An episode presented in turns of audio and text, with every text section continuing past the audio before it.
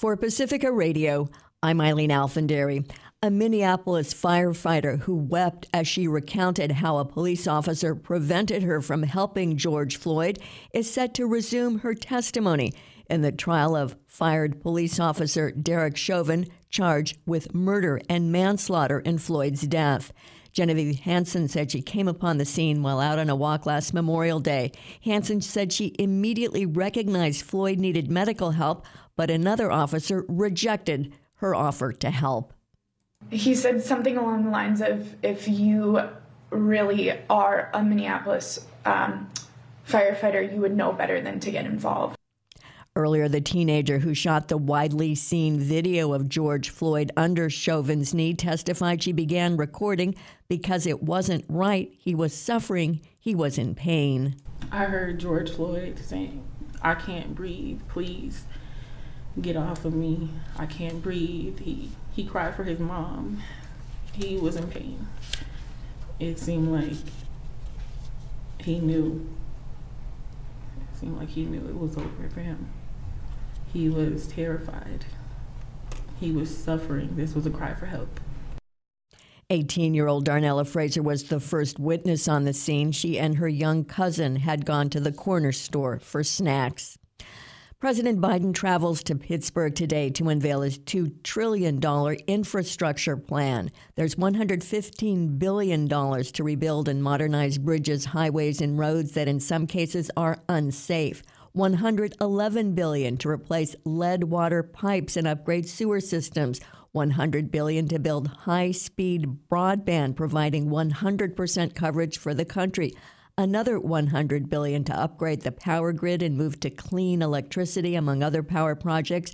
More than 200 billion to produce, preserve and retrofit more than 2 million affordable houses and buildings, 100 billion to upgrade and build new schools and much more including funding for public transportation and railways. The infrastructure plan would create millions of jobs. It would be funded by higher corporate taxes partially reversing the 2017 Republican tax breaks for corporations and the wealthy. More from Mary Sherman. With the federal stimulus package now in the rearview, the president is turning to the nation's aging infrastructure. In Pittsburgh today, he'll detail a plan to repair roads, bridges, and railways. Press Secretary Jen Psaki says it's about building an infrastructure of the future. Some of it is certainly infrastructure shovel ready projects. Some of it is how do we expand broadband access. Some of it is ensuring that we are addressing uh, the needs in people's homes and communities. Transportation Secretary Pete Buttigieg helped announce a Virginia Amtrak rail expansion project funded in part by the federal stimulus.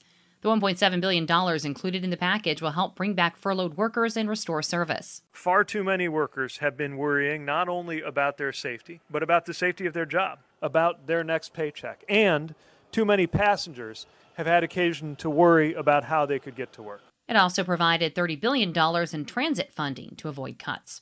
For Pacifica Network and Public News Service, I'm Mary Sherman. Pfizer says a trial with more than 2,200 kids between the ages of 12 and 15 demonstrated its COVID 19 vaccine is safe and strongly protective for that age group. The announcement marks a step toward possibly beginning shots for children as young as 12 before the next school year. Researchers reported high levels of virus fighting antibodies, somewhat higher than were seen in studies of young adults. Kids had side effects similar to young adults, including pain, fever, chills, and fatigue, particularly after the second dose. Pfizer gave the 12 and older participants the same dose adults receive. It is testing different doses in younger children. It's not clear how quickly the FDA would act on Pfizer's request to allow vaccinations starting at age 12. The leaders of all three branches of Brazil's armed forces have jointly resigned following President Jair Bolsonaro's replacement of the defense minister. Bolsonaro is a conservative former army captain who has often praised Brazil's former period of military dictatorship. He has relied heavily on current and former soldiers to staff key cabinet positions since taking office in January of 2019.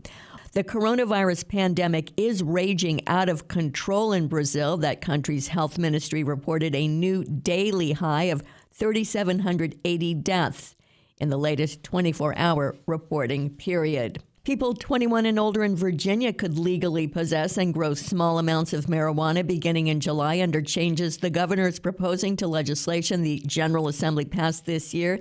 That's about three years faster than the original legislation.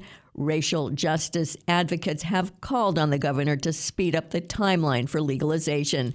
I'm Eileen Alfandari for Pacifica Radio.